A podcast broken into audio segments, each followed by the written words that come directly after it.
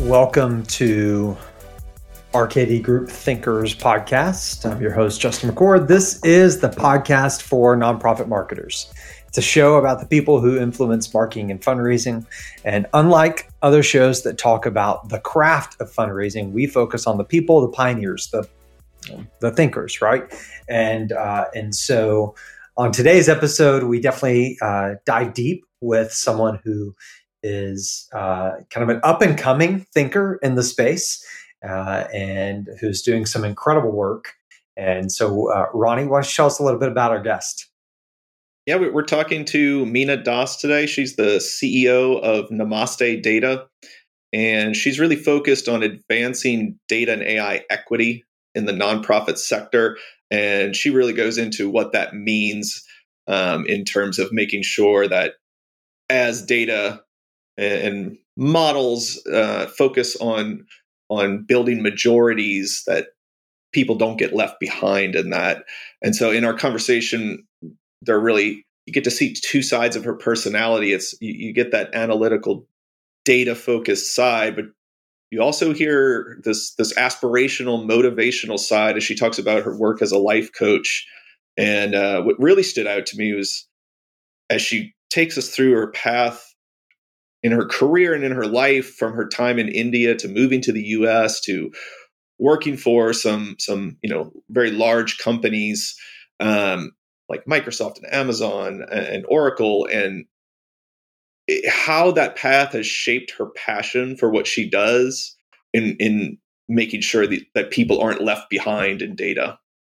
You know, Ronnie, you and I, uh, especially over the back half of last year, we talked a lot about like the the strategy and the way that we go about crafting um, curating guests for for this. And uh, at one point you know we were joking of you know that man this is like what we're really about is people on purpose. Like it's a it's people and it's about how they are on a mission how they work on purpose the things that they do to innovate on purpose. And i'm just struck by Meena's ability to crisply uh, articulate that and believe that and act it out. And uh, I think it's so, so cool that we get to be in this sector at this time when people like Meena uh, are doing the work that they're doing. It's um, it's really it's awesome. Hey, before we get into the conversation with Meena, um, we are getting ever so close to our 100th episode of Group Thinkers, and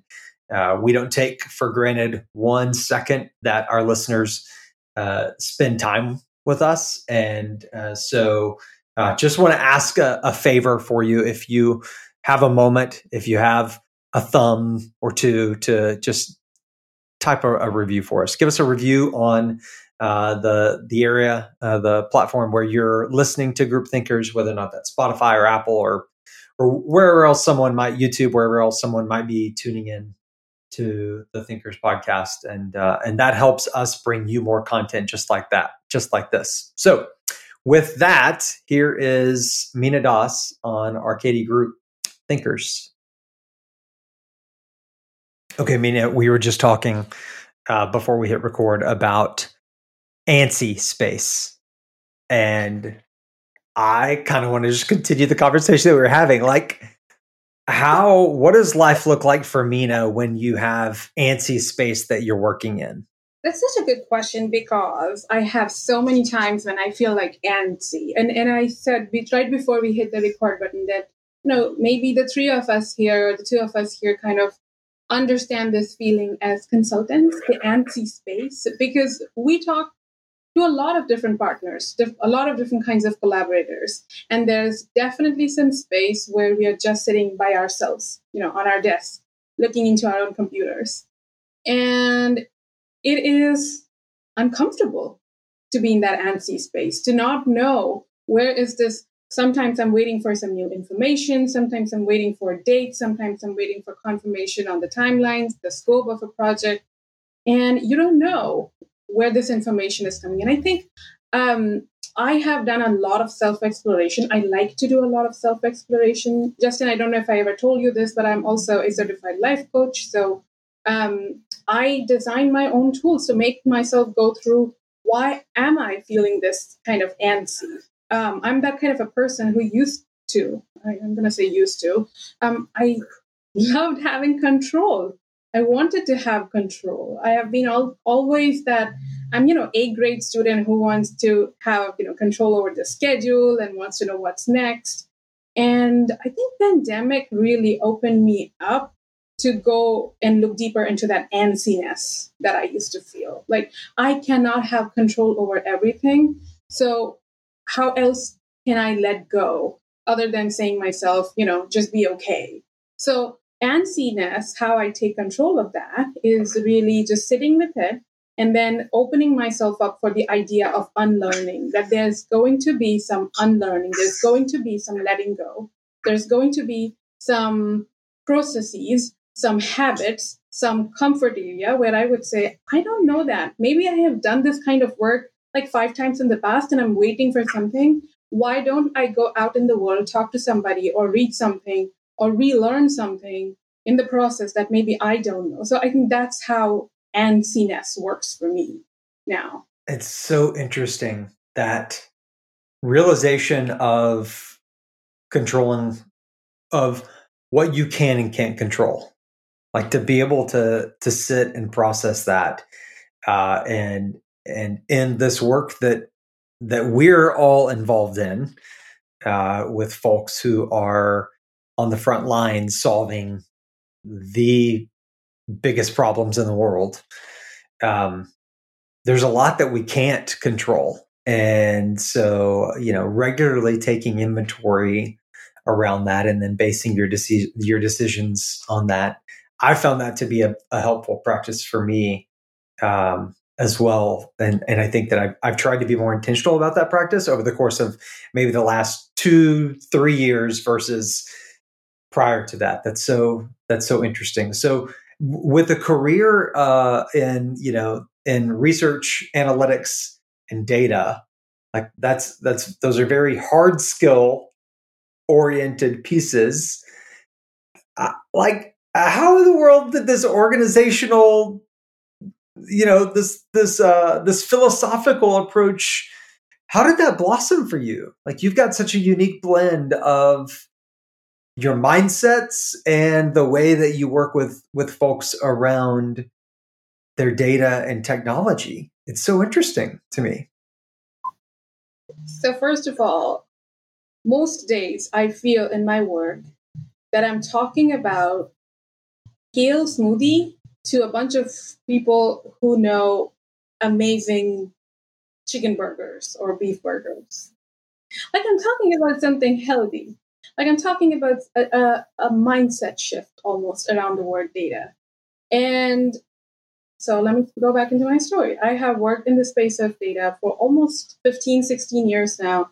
I've been in a lot of different companies. I've been in a lot of different uh, industries in the tech, in the nonprofit consulting, nonprofits, and now doing my own thing. Uh, just being in different spaces, being in different rooms, being asked handed over different kinds of job description, I started to realize through the pandemic that regardless of the job description, I'm sort of I'm doing the same thing over the years again and again, just sitting in front of an Excel spreadsheet and trying to convert it into a chart, and then sending it into a room where, in a closed room, mostly, where a bunch of people decide something about another group from that pretty from those pretty charts. And I, going back to that wanting more control, I wanted more control around the word data. I started to realize and hear more consciously, intentionally around me that most of the leaders that I had in my jobs, they always said, you know, center your customer, center your leaders, design your chart, send it out. And it didn't feel like I was doing enough to explore what does it mean when someone who looks like me, who talks like me, has an accent, comes up on the Excel spreadsheet? What does it mean to stay on a tab in your Excel spreadsheet? Because somebody has to have an accountability for all of those data points because they are people. Most often in our work, they are people in our in our data. And it made me really explore how do I balance who I am with what I do? How do I balance my lived and learned experiences? It was not enough for me. It started to just become something like a itch. Like, why do I not know the answer? Why do I not know the answer that if someone who talks like me shows up on Excel spreadsheet in front of me for my nonprofit clients, whose responsibility is what? What are we exactly talking about? And that made me go into this exploratory phase, almost starting within myself. How do I want to show up in data? What does it mean to live in data? What does it mean to be a data point? Because we own this responsibility. You own this responsibility as the data collector. I own this responsibility as the data point in that part of that data, data sheet. And so my work really became about how do I enable and empower the sector that I really love, nonprofits, to take more control around the word data. Not in the sense that here go acquire this add-on or get go get this another tool, but really understand how can you build better relationship with the word data. And by that extension, now we have AI everywhere. So by that extension, how do you build better relationship with AI? I do not want us to be just passive citizens of data being collected by big corporations. I want us as a sector to be people who know how to serve our communities by centering them first in the data and starting to talk about them. And so, you know, I don't have perfect answers, but most day I enjoy just sitting uncomfortably with this challenge. Meena, I loved when you were speaking at the fundraising AI summit back in October. Um, I, I remember watching your session, and first of all, I loved how I guess you talk about AI and data in a way that's so relatable, and um, just you know, some people can talk from such a such a high level perspective, and it gets really intellectual. And and one of the things you were just talking about was this idea of data and social equity, and how how we think about data in AI, and making sure that it's not discriminating in any way, and it's it's not um, trying to think of the word I'm looking for, but but basically AI will always take the majority. It, will always look at majorities of things, the majorities of whether it's it's uh, the sex or the gender or the race or whatever, and it generalizes things, and so it's something we have to be conscious about, right? So, can you explain a little bit about that and and how you're thinking about it? Of course, um, I like to call it, I mean, I like to call it as algorithmic behavior. Like one of the things when I talk about this. So, giving you an example, let's say a nonprofit acquires a new AI software, a new AI solution that's supposed to segment its donors from the CRM, right? A common thing that we have seen in the industry, right? We do have a lot of solutions that segments the prospects and um, donors to figure out, okay, here are the five pretty lists, pretty dashboards that you can access. Hey, fundraisers, you can access this every single day. Morning, you would get these lists of 10, 15 people, go reach out, talk to them. And, you know, this is going to make your work easier. This is going to make your work faster. As much as I appreciate the solution as a technology person myself, the place where I want us to be a little bit more intentional, a little bit more conscious is that this this algorithmic behavior. What it means is that if you, let's say, um, Justin, you and Ronnie, you are two fundraisers and you get this list, what I would want is for you to not focus on those three data points, let's say A, B, and C, which leads to that segmentation and you having those pretty dashboards. Because once you know what makes my life easier are getting me these three data points that goes into that dashboard and the model does its own thing and gets me this 10 list of 10, 15 people, I can bet that you are going to get into that set of behaviors where you would prioritize collecting quality, good quality data just for those data points A, B, and C. What happens if we miss some important data points like D and E? What happens when we are not prioritizing with a data point which should be prioritized. And when I talk about these things, I don't mean the ownership is just on the technology teams. They, it is for sure, like they are the developers, the designers of the product. But there has to be a very substantially powerful table, uh, space in the table voice of the people who are also the end users, the fundraisers. And that's what I mean by algorithmic behavior is when we unknowingly, unmaliciously, if that's the word, um, start deprioritizing the data points that more talks about our community and mostly focus on those A, B, and C constantly. So that is what I mean when you when and also thank you so much for being part of the fundraising AI uh, presentation. I, I, should have started with that. Yeah, thank you for that uh, and the kind words. Um, but that is what I meant. If we are not conscious, we are always going to prioritize the majority. From a designer point of view, if I'm not conscious, I'm always going to feed in the, the data from you know who are the majority population. I'll highlight them in my charts. I'll highlight them in my dashboards. From end user perspective, they'll start with, this algorithmic behavior, prioritizing two or three data points. It always leads to good, clean, neat kind of outcomes. We don't know how to comfortably sit with the outliers, with the um, data points that don't fit the formula, data points when our formulas feel inadequate. And we don't know what to do with those. So our defaults go as what works always. Let's go with that because we have a timeline to follow. So probably a longer way to say that um, we just need to be more intentional.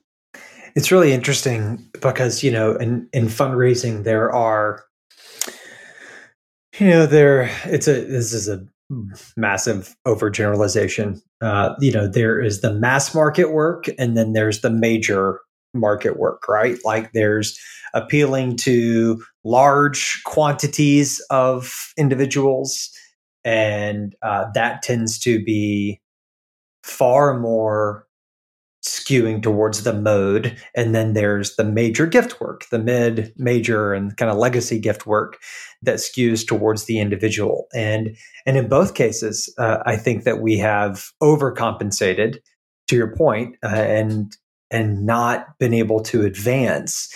And uh, and so it's interesting, Meena, uh, what you're sharing.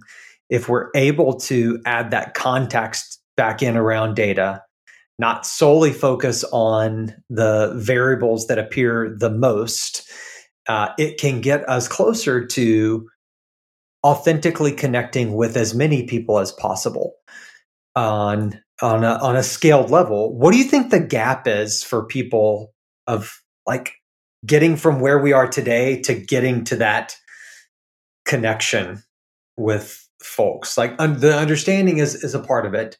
Uh, is there also are there technology gaps that people are still trying to overcome beyond the basic understanding? What do you what do you feel like's missing? Can I, can I, Justin? Can I, before answering that question, can I add a point? What we risk here when we? Get- Meena, this is this is your time, dude. Okay. You can add whatever. Like you can do this whole. This is your show. Okay, add add a point, please. Getting my permission to be as nerdy as I want to be. Thank you. Uh, the risk, what we have here with this, everything that we are talking about right now, if we are not intentional, if we are not conscious, and when once we get into that question, what can we do before that? Is that we are going to impact negatively the equations we have for the word generosity. We are going to impact that. We are going to hurt people in the process. We are going to hurt the data that we are going to collect in the process.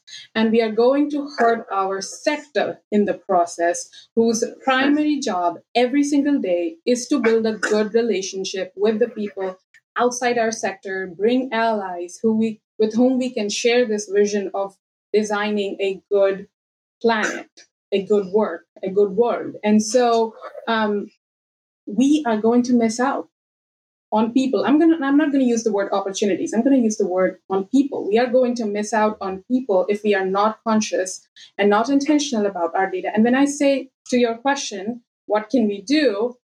I'm going to say something which is probably going to sound the most basic, but I'm still going to say it. I just want us to, when the first step that I want us to do is just being okay with being slow a little. We don't, we, why are we always in a rush to prove something to somebody when we are in no competition with nobody, somebody else?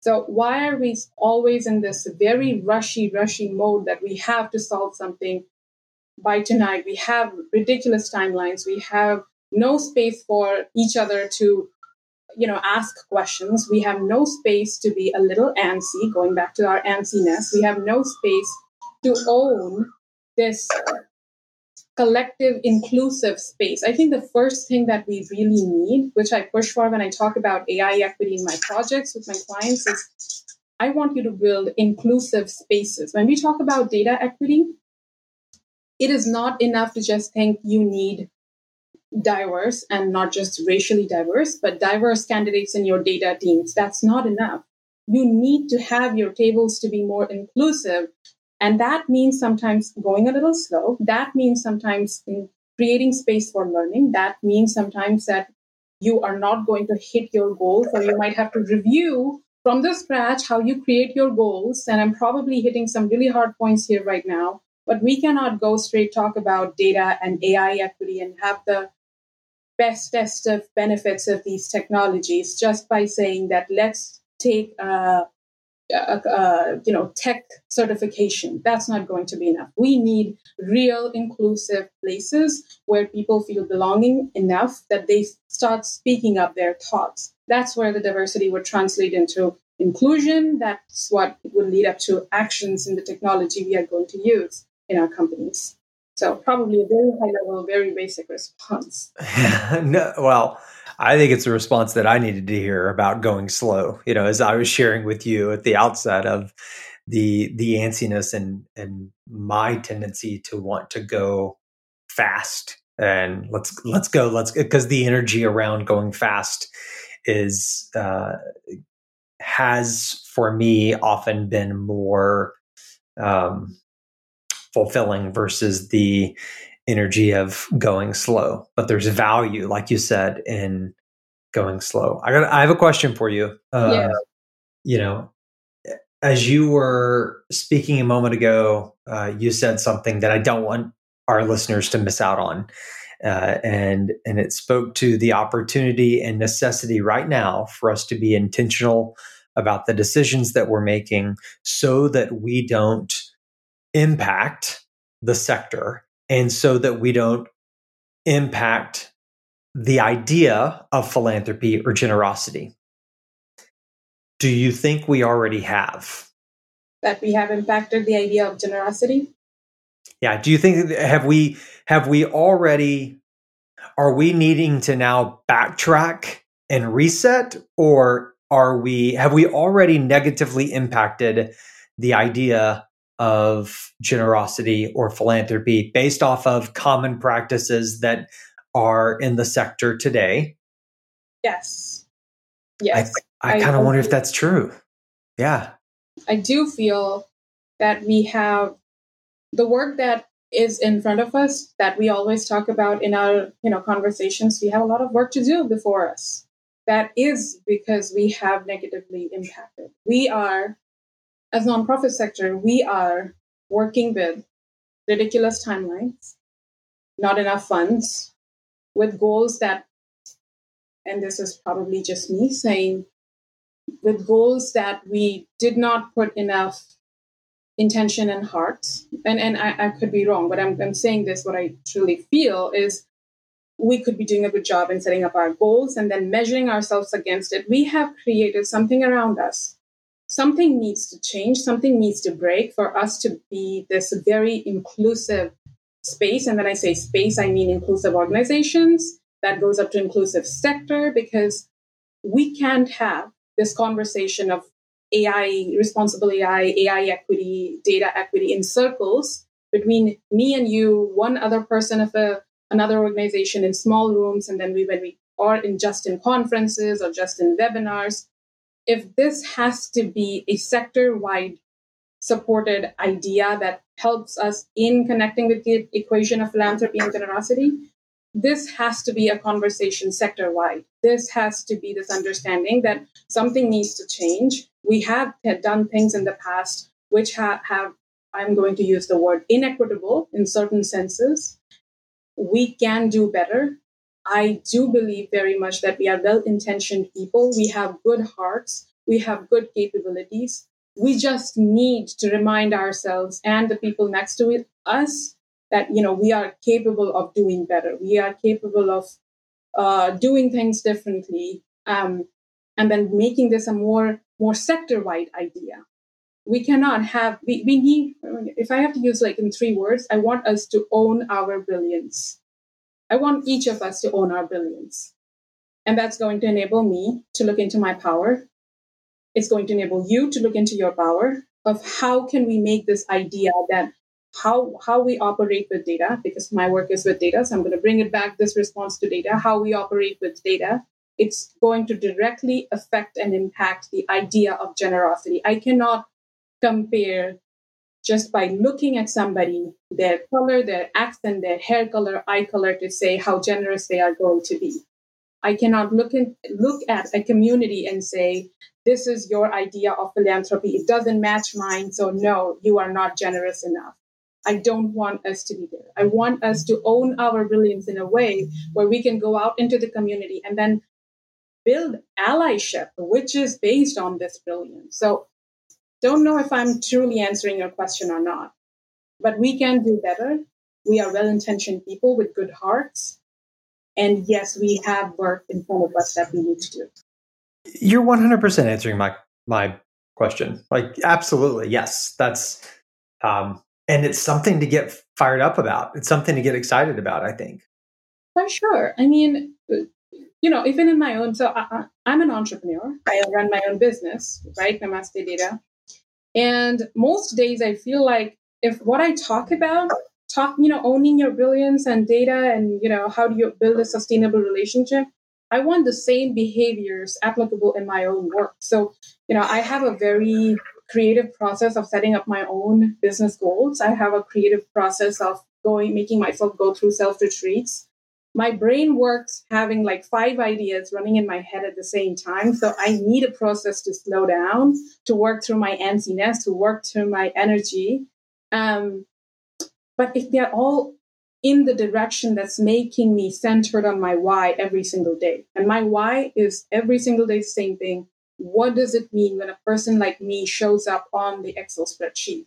What does it mean when a person I have never known before about their identity they are showing up on my Excel spreadsheet. I do not want to forget them. I do not want to feel them that they do not belong. I do not want to make them feel that, you know, they do not have a space here. What can I do? and that why it remains. Yeah.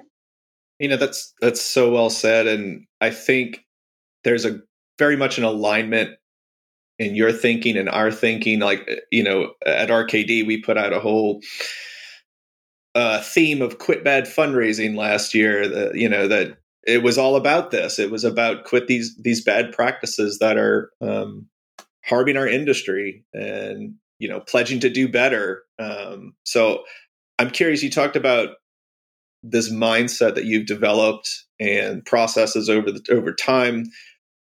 What sort of formative experiences earlier in your career in your life got you to this? And I'm especially curious about you you moved from Mumbai to New York.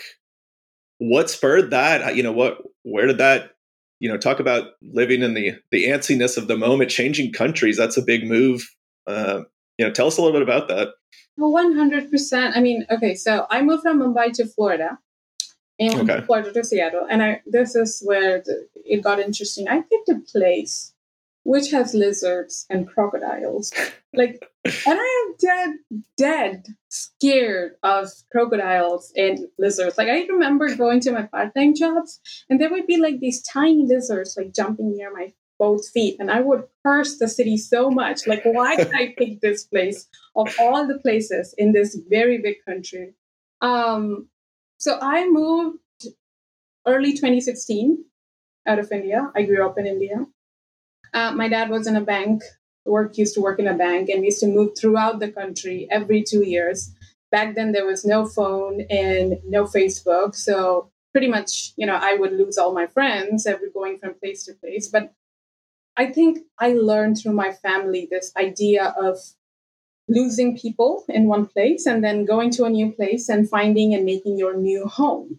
So I, I kind of learned this being an immigrant almost because in, in, in India, every city has like a different language. Every state has a different language. It's a different culture. So you also kind of, besides the national language, you also have to learn a little bit of the local language. So when I moved to US, um, besides the lizard, every other aspect was something for me to learn from in the beginning. And then I got a job in Seattle and I moved, I was still in the tech. And I think I remember a lot of those microaggressions. Like now I'm on it, to be honest, now I have a language for that. Now I have a word for that. I never knew there was a word like microaggression when it used to happen. When somebody would come up, I remember my first day when someone came up and said, well, Hey, you know what? You work in this really big tech company um, and I I want you to practice enough English so that you speak in a way where our clients and everybody in this big company would respond to you. So can you practice your English with us? And I, I remember being really terrified as the you know the first job in a, in a different country. I got terrified. That was something. Then about four months into the job, uh, and this is the pivotal moment that really made everything that I do today very much like a possible idea. Four months into the job, I met an accident in the same company, and um, you know, I lost my teeth. So all my front teeth, they are implants. It changed my habits, like food habits, of what I can and cannot eat for the rest of my life. But here's the thing, and I and I'm pretty comfortable in talking about uh, the high high level of my accident because um, right after the accident, for six months, I could not speak. Um, four to six months, I would say, could not speak. It was tough. And I became part of two systems. I became part of uh, the Washington Labor's Department, you know, where workers' comp thing happens. And I am also, because I had this visa of a temporary worker slash student visa, um, I was also part of this immigration database. Anyway, uh, despite being part of two very significantly important databases, I was never reimbursed for any of my surgeries. And you can imagine the surgeries in the States for dental is, is insanely expensive. Um, and it took me a lot of conversations with a lot of people on phones to convince them that I need to be paid for that money because I don't earn that much money. Yet. And I tried to talk to lawyers and things like that long story short, that made me realize that being part of strong databases, one of the strongest countries in the world, is not enough to give me powers to show up for myself. It still made me vulnerable. It still made me feel that I have no powers, I have no voice, and I need to be constantly begging in front of the people to be seen. And I refused after I was better. I refused to accept that as part of my identity. I really wanted to own my brilliance, and I and I um, use that word more often now. I really wanted to use, own my brilliance, and I left my job, and I started to figure out who I am in that process. And I, one of the things that I figured out was I speak very well English. I have two master's degrees. I have a lot of certifications from India, Europe, and all over the world. And I want to own my privilege, my my identity, my growing up, my childhood, my all the things that I am who I am. I wanted to own those things. And so that moment really became the reason for me to show up for immigrants and refugee rights and advocacy work. So after that job, I started a lot of a lot of my volunteering work over the weekends became just about this, just talking to immigrants in refugee communities to, to tell them they don't have to alter their identities, stories, backgrounds to fit into a mold, to fit into an equation, stand out. There is no fitting in versus standing out. Just outright stand out. Own that who you are and you're going to shine because there's some beauty in it. So that was my pivotal moment. You could have given me a million guesses, and that's not the route that I would have guessed. And I am so thankful to get to hear your story, Meena, in in that much more context, and uh, and see how all of those pieces have helped shape you. And it's no wonder that, you know, you stepped on screen at the, you know, the fundraising AI Global Virtual Summit and just absolutely slayed it. It's because your story is incredible and it's unique uh, and it's beautiful, but it's also very relatable, right? For for so many individuals. And so, thank you for for sharing it and sharing it with us. I will tell you, uh, I had a, a pet lizard in college. Just to know. I did. I, I did. To like you he was, so much. He was he was like uh, maybe four and a half, five inches long. His name was Archimedes, and uh, and I used to um, I used to take him with me to class on no. on certain days. I did. I did. So um, just like in your pocket or what? Yeah, yeah. He would like stay yeah. like I would just would kind of hang out. Right yeah, I would. Yeah, or like like wearing a hoodie, like in the yeah, yeah. Okay. Archimedes is a good dude. He's a good dude. Um, Meena, it's Ronnie and I love having these conversations, not just to understand like who someone is and what's formed them and what helps shape their mindset, uh, but we get the benefit of also as we hear them kind of drawing connections from who someone is to the work that they're doing. And uh, would you share a little bit about the the resources that you have on your website and the workshops uh, that you have that for our listeners that they can connect with you and and start to take a first step or the next step uh, forward in their uh, journey around data equity and and data good. Absolutely. I would. And thank you for offering me that chance um, to talk about my work. So before i get into talking about what the you know my resources and workshops are i want to offer two guiding values. Where are they coming from? Why why do they exist? About the things i'm going to talk about. So two things.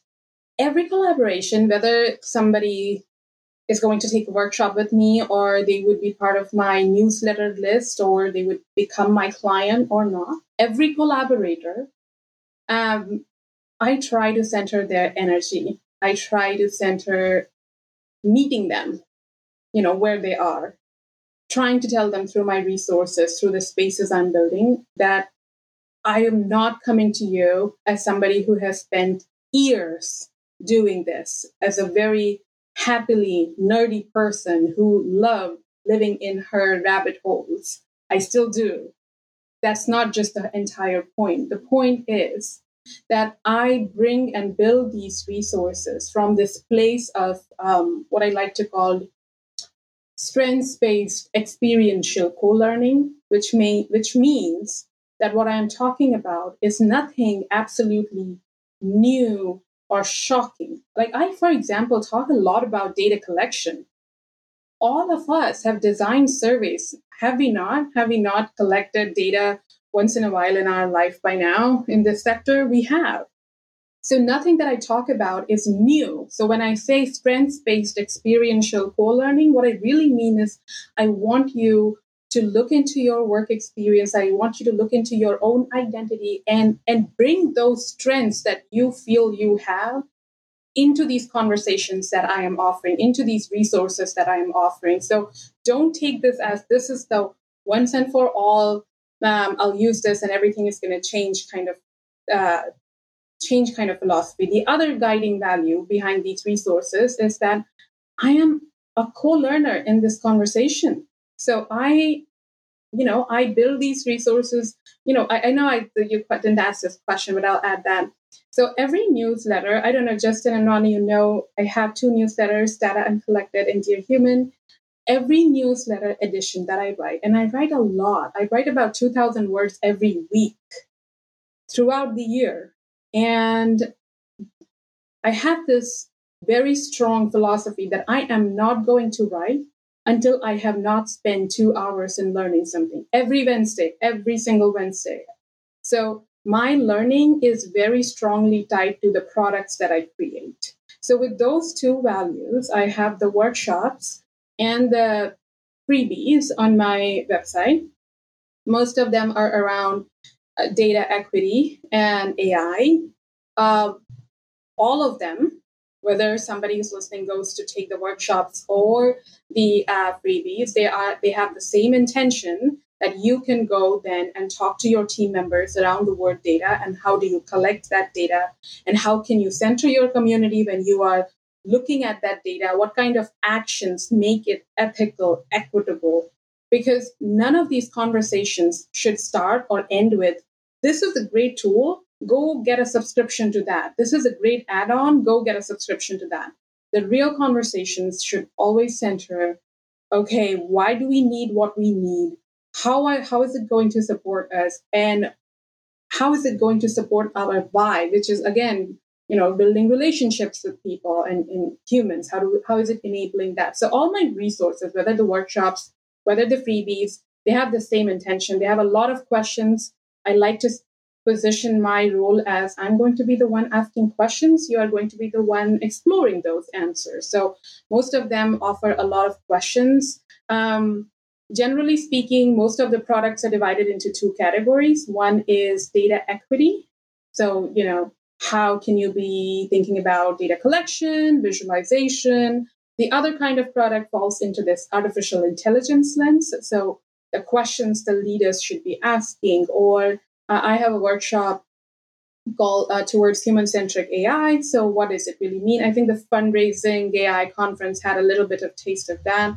I'm starting a new cohort around called Advi- uh, AI Advancement Lab, which basically means how can you take this idea of responsible AI and make it practical? The idea of responsible AI cannot be limited just for conferences and webinars and you know special places. Just like the conversations of DEI cannot be limited to conferences. It has to be part of the DNA of every work that we do. Same as responsible AI so AI advancement lab is a coaching program for making our sector move from this very task oriented AI mindset to sector wide AI mindset. How do we go from you know making responsible AI practical for the entire sector? Uh, but yeah, they are pretty much the products there are. And uh, both signing up for the newsletters and checking out the freebies and the workshops, uh, you can find all of that at namastedata.org. Org. Yes. Um, what, by the way, where did Namaste Data? Where did that come from? Like, how did that land for you? Well, so you know, I remember I asked a question to myself: How do I align my personal and professional, or my my uh, lived and learned experiences? How do I align that? And so I wanted a name which reflects both my personal and my professional identity. Namaste is my culture. This is how we greet. This is how I have greeted so many people throughout my life. And data, I've spent so many hours and days and weekends just, you know, working on data. So they're both kind of my life. So I combined those two and it became Namaste Data. Awesome. Meena, I struggle to think of someone that is uh, more purposeful, intentional, uh, and thoughtful about their work than uh, than than you. And we're so thankful that you would spend some of your time with us today talking about uh, how you got to this place and why you got to this place and the important work that you're doing. Thank you for that. Thank you so much for having me and asking some good questions to me. Can I offer something that I'm recently practicing as part of my self life coaching experiment? Yeah. Please. Yes. Oh. Okay. So I have um now I don't know if the listeners, all of them can see or not, but I have a, a bookcase behind me. And on the top shelf, I have three glass jars with three post-it notes and three pens under on, on each glass jar. Now, the first glass jar is called Proud of Me jar. The second jar is Gratitude jar. And the third jar is Community jar. So, anybody who's listening, I want them to own their brilliance. And that happens when we start looking inwards, when we start bringing more evidence from that, yes, you are capable of owning that brilliance. So, proud of me, jar, for example, is for all those little moments when I feel like, okay, I did something good, whether I said a yes, which was way outside my comfort zone, or a no, even if I was in my comfort zone. I go up and write down a little post it note and leave it into that jar. What I'm building there is not just reminding my body that, yeah, you are capable of being proud of yourself, but collecting evidence for it. So, um, yeah, I want to offer that for people to own their brilliance. Own their brilliance. That's awesome. Thank you for that. Uh, and yes, folks will be able to uh, both see this and listen to it.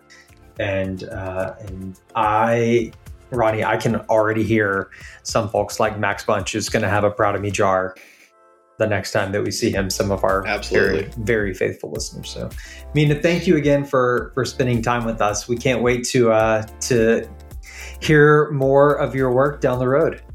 Thank you, Justin. Thanks, Ronnie, for having me here. Group Thinkers is a production of RKD Group.